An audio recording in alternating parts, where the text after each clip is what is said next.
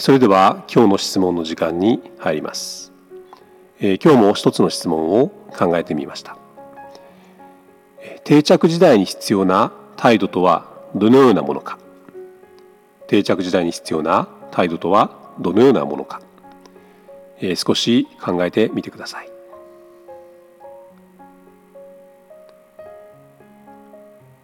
私の方からコメントします。今日はあの訓読した27ページのところにですね最後の方なんですけども今や私たちは定着時代を迎えたのでどのように分別するかではなくどのように全ての人々を招き入れられるかを考えなければなりません。こういった内容が書かれています。話されています。ここですよね。今までのその復帰の時代。えー、これある意味で、えー、個人の救済の時代というんでしょうかね。個人を立てるために、えー、その分環境を分別していくと、え、こういったことがですね、え、この上側の陣営を作るために、え、必要な、うん、そういったあ必要枠というんでしょうかね、え、家庭的にそれは必要だったということだったんですけども、え、定着時代においてはかえってその思考、え、生活態度というものが、えー、重荷になる可能性があるということなんですね。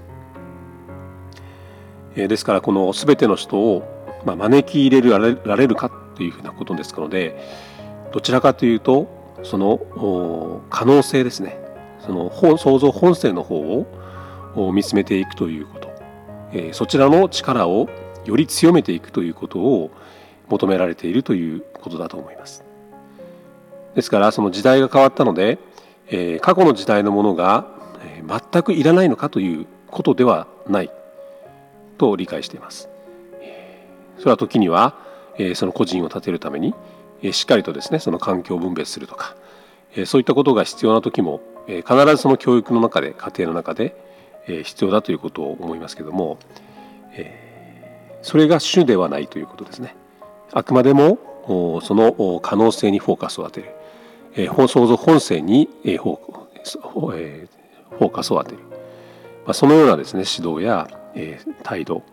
またあその文化、え、その人を生かす文化でなければ、え、ならないということなんですね。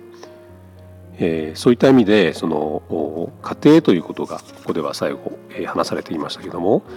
えまあ、ヒョンジン様の中でも、え、その家庭の中においてですね、え、その正義を先立てるものではないと。いうようなそのようなあの内容が、えー、特別書簡の中に書かれていましたけども、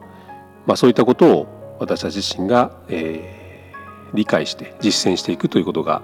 大切な時代かなということを感じます。本日は以上です。